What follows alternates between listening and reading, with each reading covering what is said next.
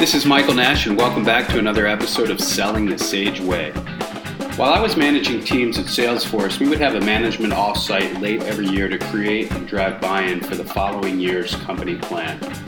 It was a really fun but intense two to three day exercise where Marc Benioff would teach, enlighten, and challenge the company executives to think about our business in new ways, ways that would drive more success for our customers, partners, and employees. He called this Ohana, the Hawaiian term for family. The meeting was always one of the highlights of my year and something I looked very forward to. You see, I always learned so much in these meetings, but some critical components were start with a vision and a set of guiding principles that anchor and guide that vision. Sales leaders and individual contributors must start their business the same way. What is your vision? What are the values or underlying principles you have? How do those guiding principles support the vision and manifest themselves in the right behaviors and actions? My personal sales vision has always been consistent become a trusted advisor for my clients. Here are a few of my own personal guiding principles that support that vision. Number one, we're in the business of providing solutions that fulfill our clients' needs. I don't care what business you're in. If you're in a manufacturing business, a software business, financial services business, that's the business you're in. And if you truly believe that, number two will make sense. First seek to understand, then seek to be understood.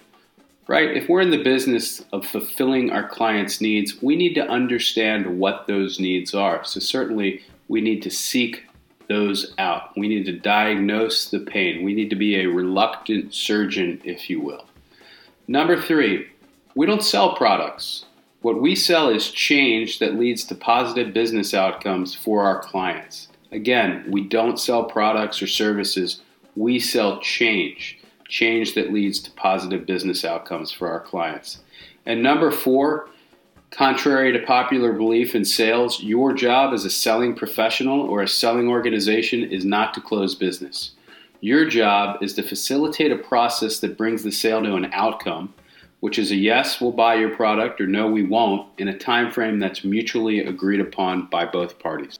So there's a subset of my guiding principles that support my vision of becoming a trusted advisor for my clients. I hope you found this valuable and I appreciate your time today. Thanks for listening to another episode of Selling the Sage Way. And don't forget, as a professional salesperson or selling organization, time is the only commodity you own, so utilize it wisely.